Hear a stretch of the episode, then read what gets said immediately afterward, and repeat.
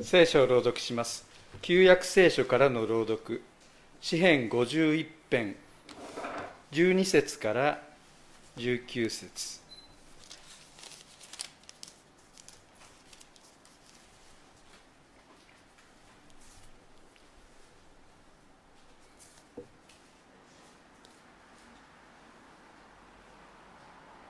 神よ私のうちに清い心を創造し新しく確かな霊を授けてください。見前から私を退けずあなたの聖なる霊を取り上げないでください。見救いの喜びを再び私に味わわせ自由の霊によって支えてください。私はあなたの道を教えます。あなたに背いている者に。罪人が身元に立ち返るように。神よ私の救いの神よ流血の災いから私を救い出してください。恵みの御業をこの舌は喜び歌います。主よ私の唇を開いてください。この口はあなたの賛美を歌います。もし生贄があなたに喜ばれ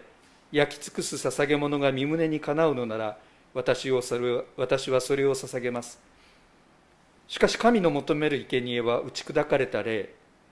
打ち砕かれ悔いる心を神よあなたは侮られません。新約聖書からの朗読。ヨハネによる福音書6章1節から15節。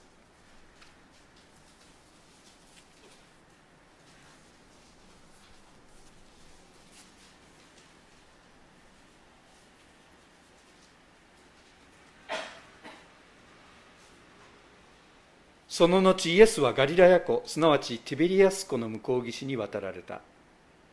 大勢の群衆が後を追った。イエスが病人たちになさった印を見たからである。イエスは山に登り弟子たちと一緒にそこにお座りになった。ユダヤ人の祭りである杉越祭が近づいていた。イエスは目を上げ大勢の群衆がご自分の方へ来るのを見てフィリポにこの人たちに食べさせるにはどこでパンを買えばよいだろうかと言われたがこう言ったのはフィリポを試みるためであってご自分では何をしようとしているか知っておられたのである。フィリポは命名が少しずつ食べるためにも200デナリオン分のパンでは足りないでしょうと答えた。弟子の一人でシモン・ペトロの兄弟アンデレがイエスに言った。ここに大麦のパン5つと魚2匹と思っている少年がいます。けれどもこんなに大勢の人では何の役にも立たないでしょう。イエスは人々を座らせなさいと言われた。そこには草がたくさん生えていた。男たちはそこに座ったがその数はおよそ5000人であった。さてイエスはパンを取り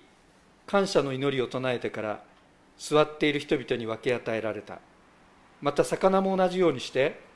欲しいだけ分け与えられた。人々が満腹した時イエスは弟子たちに少しも無駄にならないように残ったパンのくずを集めなさいと言われた。集めると人々が5つの大麦パンを食べてなお残ったパンのくずで12の籠がいっぱいになった。そこで人々はイエスのなさった印を見てまさにこの人こそ世に来られる預言者であると言った。イエスは人々が来て自分を王にするために連れて行こうとしているのを知り一人でまた山に退かれた。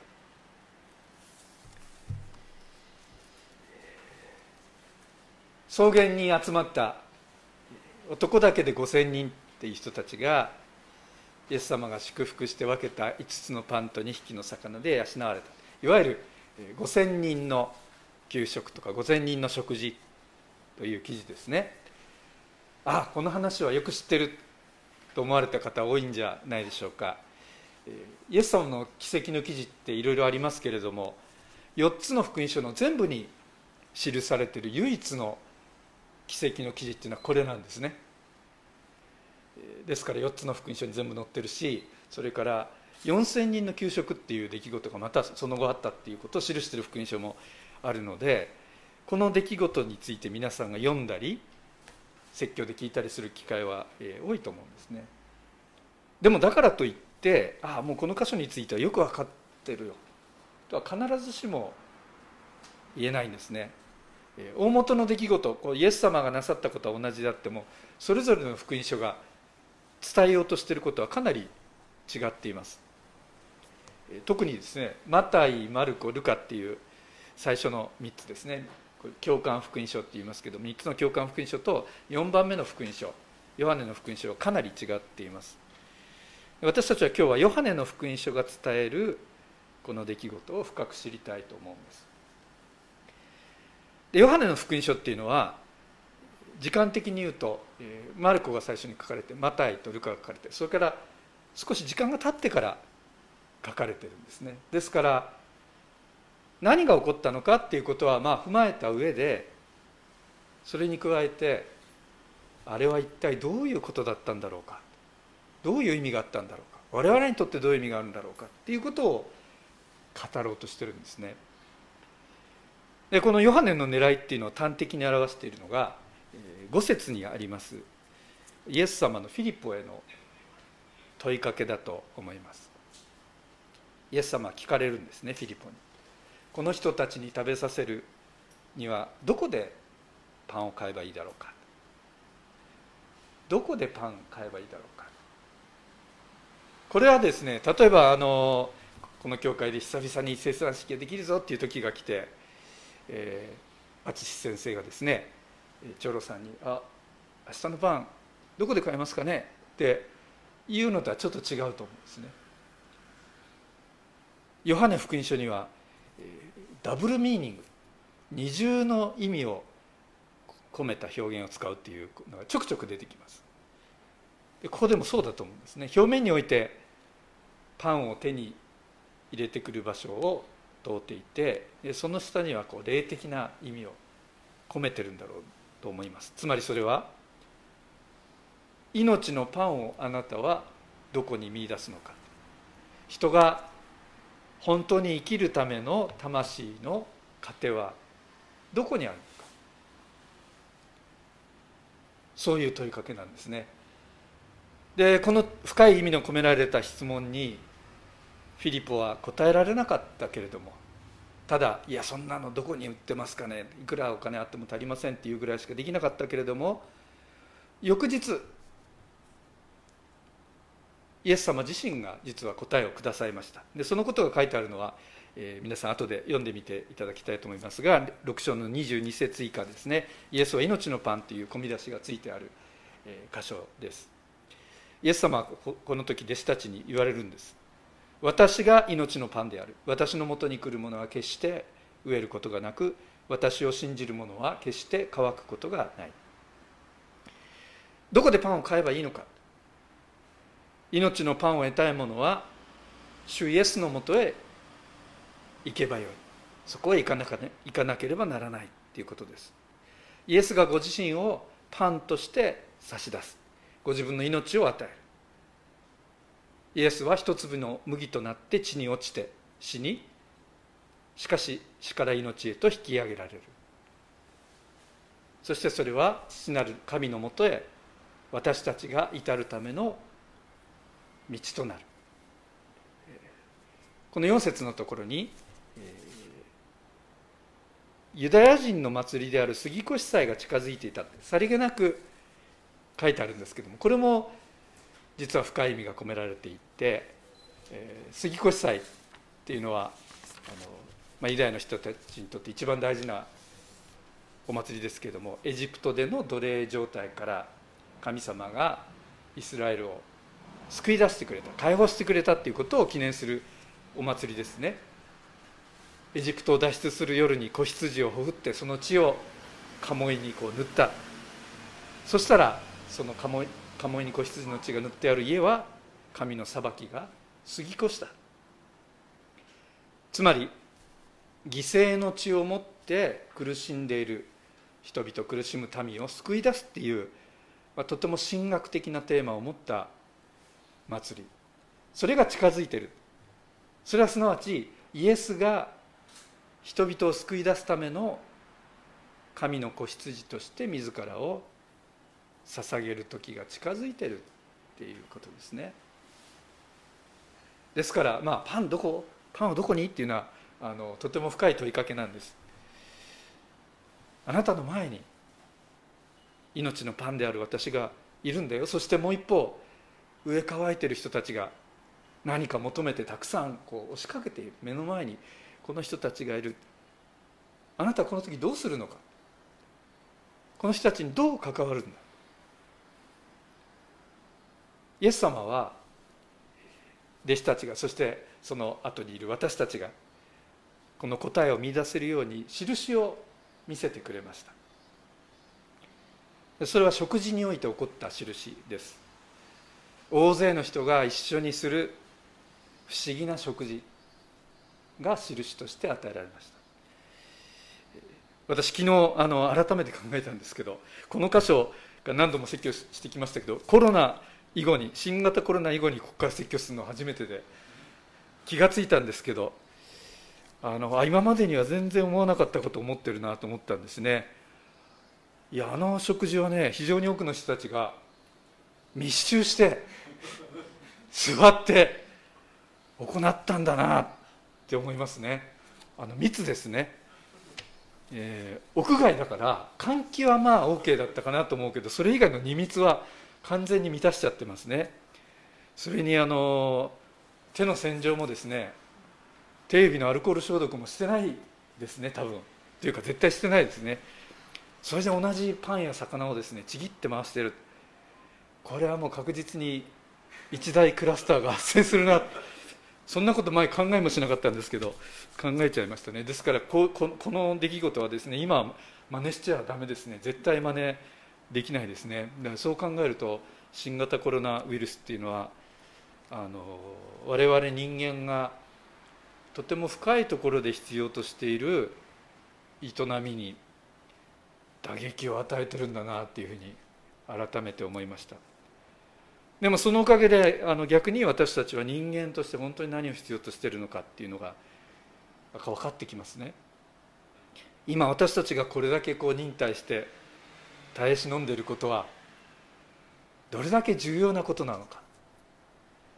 忘れちゃならないことなのか。ということを覚えながらこの場面想像しました。ヨハネの福音書は奇跡のことをあの印っていうふうに言うんですけれども。この食事の奇跡ですね。たったちょっとのものを少年が差し出してそれをみんなで分けてイエス様祝福してみんなで分けたらみんな満ち足りたっていうこの奇跡は何の印だったんでしょうね。それは私たちがキリストが真ん中におられる食事の場に集う時に交わりに集う時にこんなふうに生きられるようになるよ。神様に招かれてキリストという命のパンを受ける時に本当にみんなが満ち足りて幸せになれる。神の家族っていうものがそこに現臨する。そのことの印ではないでしょうか。神の家族の食卓では不思議なことが起こる。イエス様はそれを見せてくれました。でこのヨハネの福音書のあの特徴そしてとても私が好きなところは少年がここで出てくるんですね。大麦のパン5つと魚2匹を持っている少年がそこにいてで、シモンのシモン・ペテロの兄弟アンデレはその少年どどうしてこの少年に目を留めたのか、まあ、たまたまアンデレのところにこの少年がやってきたのか分かんないんですけども、えー、みんなに紹介するわけですね。イエス様に紹介する。この少年は多分ね自分の家族のための食料を持ってたんじゃないでしょうか。それがどこでパンを買えばいいだろうかってイエス様の声がこう聞こえてね子供が「あ僕あるよどうぞ」って持ってきたじゃないだろうか、まあ、この文脈から言うとそれは大いに想像できることです。でもこのアンデレはこの少年を否定したんですね。紹介しながらでも否定するんですね。何の役にも立たないでしょう。こんなねちょっと持ってこられてもねえー、まあ偉いけどね。でもね何の役にも立たないよと。アンデレ随分ひどいこと言うなと思いますけれども。でも実際私たちこういう価値判断とか行動しょっちゅうしてるんじゃないでしょうかね。こればっかしではね何の役にも立たないよと。あなたじゃ役に立たないよ。だけど主イエスが中心におられる食卓では神の家族の食卓では何の役にも立たないっていうアンデレ的見解我々のよく持つ見解が覆されるんですね。でそれは違う。役に立ったんですね。本当に役に立った。もっと正確に言えば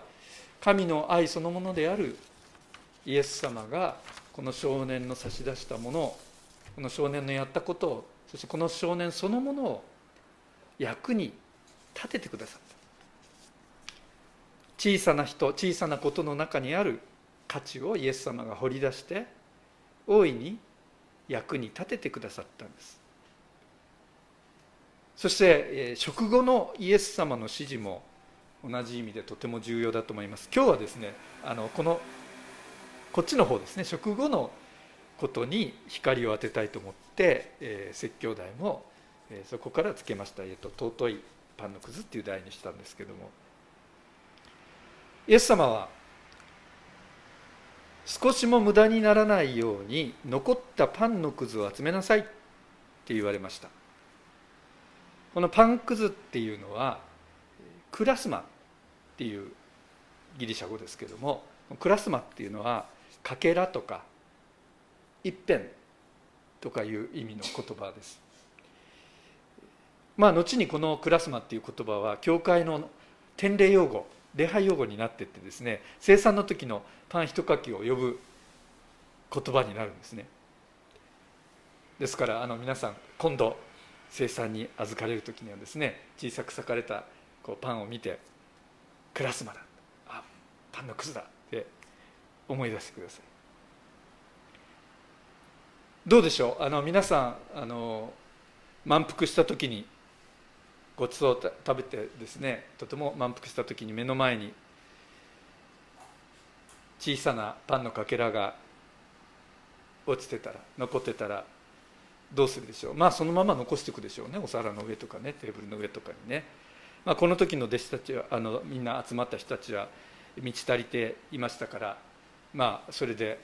えー、落ちちゃったですね。パンクスがそこらに落ちてたんでしょう。イエス様はそれ捨てちゃダメだって言うんです。これもまたね深い意味が込められている言葉なんだろうと想像することができます。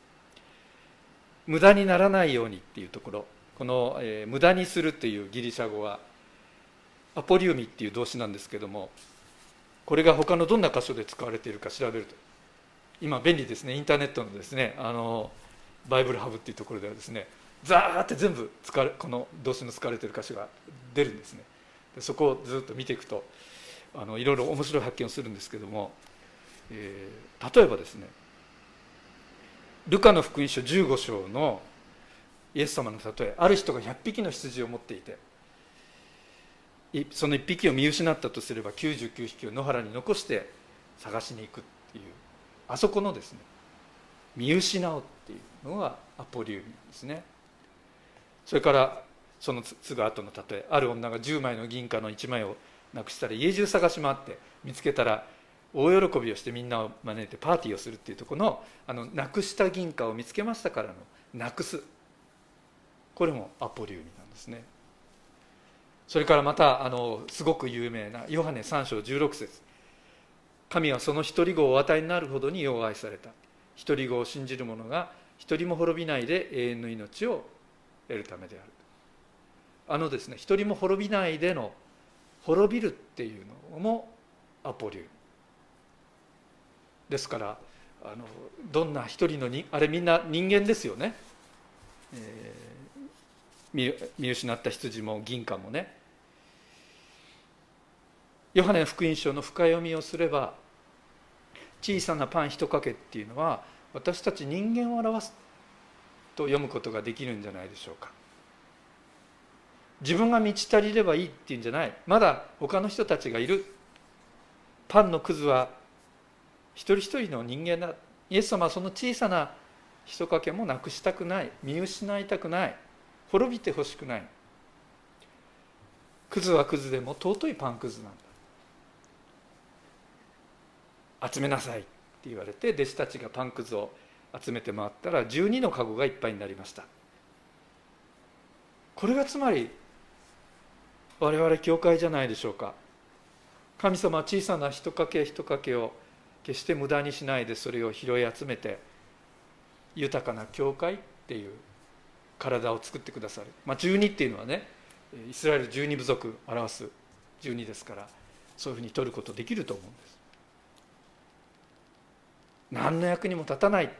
ていう人がいる。でもそう言わせない神の愛がここにある。パンの一かけをも無駄にさせない神の愛がここにある。食事そのものはとても質素ですね。大体パンのことここのヨハネの福音書では大麦のパンって書いてあります。どうもですねこの大麦のパンっていうのは貧しい人の普通のパンっていうことだったらしいです。この時代はまだ貧しい農民にとって、大麦のパンっていうのは普通食べるパンだったんですね。このあとだんだん小麦のパンになっていくわけですけれども。でもまだこの時点ではです。都市のお金持ち階級の人だけが小麦のおいしいパンを食べてるわけですね。ですから小麦のようにはおいしくない大麦のパンっていうことです。でもそこで食べた人たちはね本当に豊かに満たされたんですよね。そういうことが起こる。それが神の恵みの食卓だ。昨日あのこのこの箇所の準備をちょうどしている時にちょっとあの息抜きにフェイスブックをつけたらですね、えー、カンバーランド長老協会のミッションズミニストリーティーム伝道局ですねのあのページに新しい書き込みがあって、えー、友人の、えー、ダニエル・ジャンという韓国からフィリピンに行って開拓伝道を始めて10年くらいですかねフィリピンのいろいろ島っていうところで、えー、働いている牧師の投稿が出てきたんですね。そしたらあのフィリピンひどいんですよね。コロナに感染して非常に大きな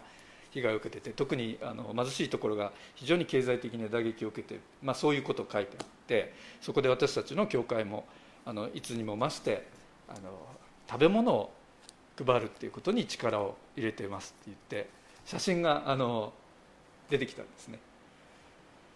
でまああの、えーローブスフィッシュっていうですねカンバーランドのあのプログラムがあって、まあ、パンと魚ですねパンと魚プログラムでそれはカンバーランド長老協会の人たちが献金をして、えー、集めたやつをそういうあの活動のために使う。特にそういう直接的な援助の活動に使うっていうものでしたけども、まあ、それによって集まあの手に入れた食料を配ってる写真でした。そしたらそこの写真見たらですねあのみんな写ってる顔がいいんですね、えー、一見してあのとても大変な中に暮らしてるんだなってことは分かりましたけど非常にいい顔でみんなニコニコして写って配る方も配られる方もですねいい顔をして写っていてあこういうことが起こるんだなと思いました。であなるほどパンと魚だよな。カンバーランドなんて大体小さな教会ですしあのその、えー、ローブスフィッシュもそんなに大きな金額が 集まるわけじゃないんですね。だけどだからって言って何の役にも立たないようじゃなくてそれを一生懸命用いて配っている人たちがいる時に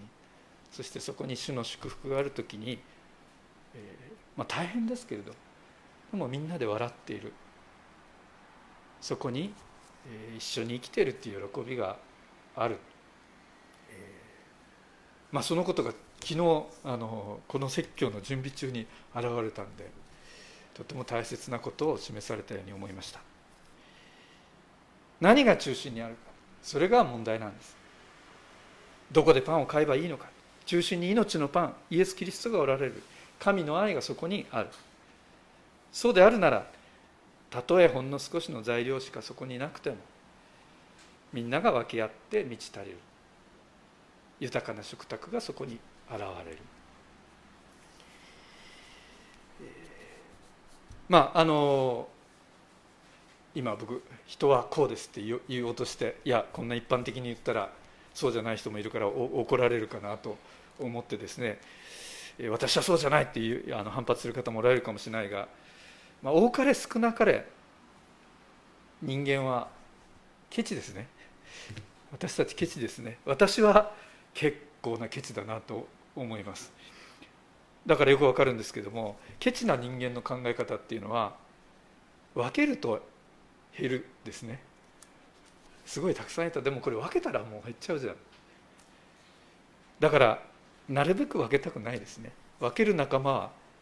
増やしたくないですね減らしたいですね。でそこに多分そういうところに排除の論理って働くんですね。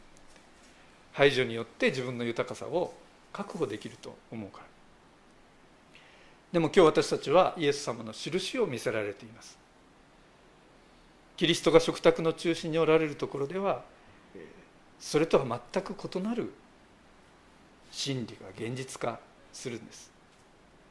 そこでは分けると増えるですね。なんでかわからないけど分けると増える。分ける人数が多いと乏しくなるんじゃなくて分けると豊かになる。